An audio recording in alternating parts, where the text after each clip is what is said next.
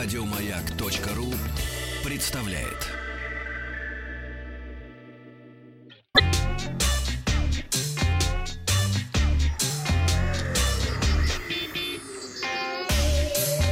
Страна транзистория. Доброе утро, новости высоких технологий. И сначала э, вчерашний опрос в нашей группе ВКонтакте. Была новость про то, что Sony запускает э, сейчас конкурс для э, тех, кто любит снимать на смартфоны. И мы спросили вас, участвовали вы в конкурсах и розыгрышах. Кстати, неожиданно для меня оказались результаты голосования. Сначала несколько сообщений. Василий написал, что в нулевых в газете в конкурсе выиграл магнитофон Samsung и долго прослужил. А на Рязанском маяке в этом году выиграл три раза в конкурсе. А Сергей выиграл приз от маяка два раза участвовал в съемках сам себе режиссер. Вы участвовали в конкурсах, розыгрышах, 16% а, даже мыслей таких нет, это же развод. 20% не участвовал и не выиграл.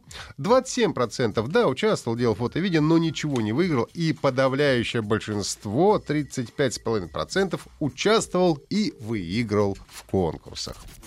К новостям. Сегодня в выпуске новый экран от Oppo по глава ЦЕЙС о развитии мобильной фотографии, запрет на анонимное пополнение электронных кошельков и самые токсичные компьютерные игры.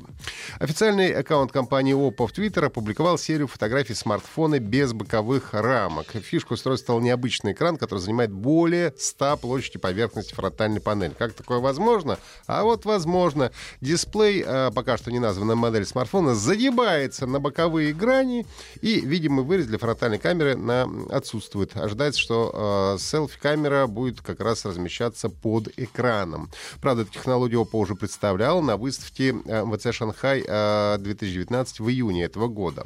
Необычный дизайн получил маркетинговое название Waterfall Screen или экран водопад, потому что край дисплея, как я сказал, словно жидкости обтекают боковые э, грани гаджета.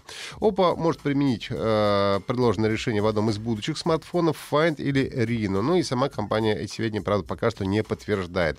Не исключено, что больше деталей о новой модели э, мы узнаем на предстоящей выставке IFA 2019, которая пройдет в сентябре в Берлине глава немецкой компании Zeiss а, Михаил а, Кашке заявил, что аппаратная эволюция развития камер современных смартфонов достигла самого своего предела. Ну, то есть все, дальше уже развиваться некуда.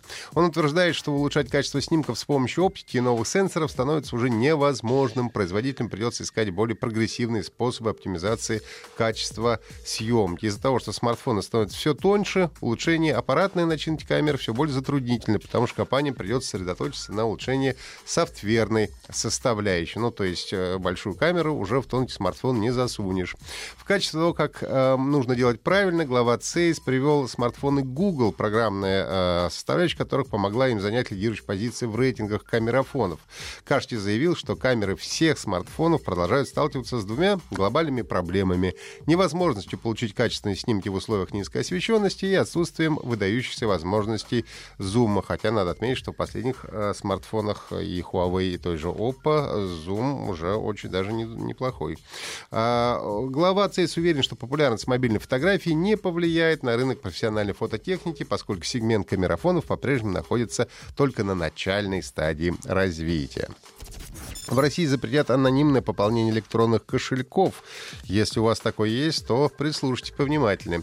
А, согласно новым поправкам к закону о национальной платежной системе, пользователи потеряют возможность пополнения виртуальных кошельков Kiwi, WebMoney, PayPal, ВКП и Яндекс.Денег без прохождения идентификации. Новые нормы предполагают, что внесение средств будет возможно только с банковского счета, что позволит идентифицировать плательщика.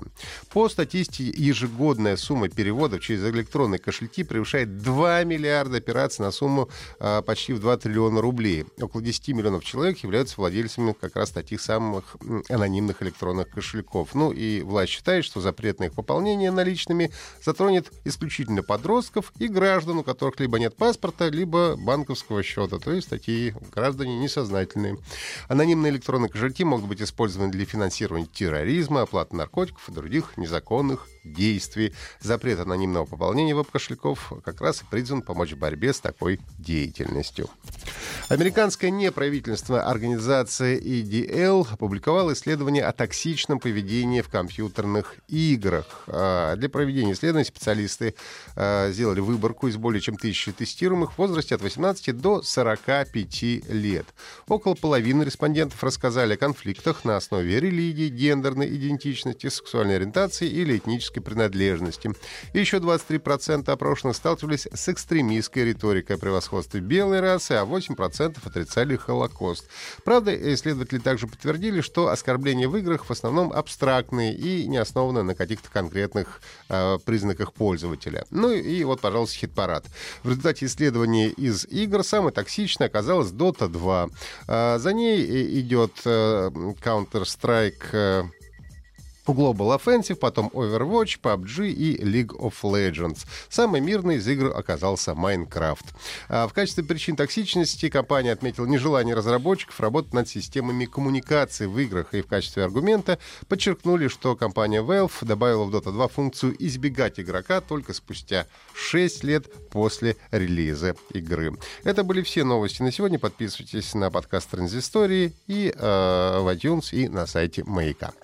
Еще больше подкастов на радиомаяк.ру.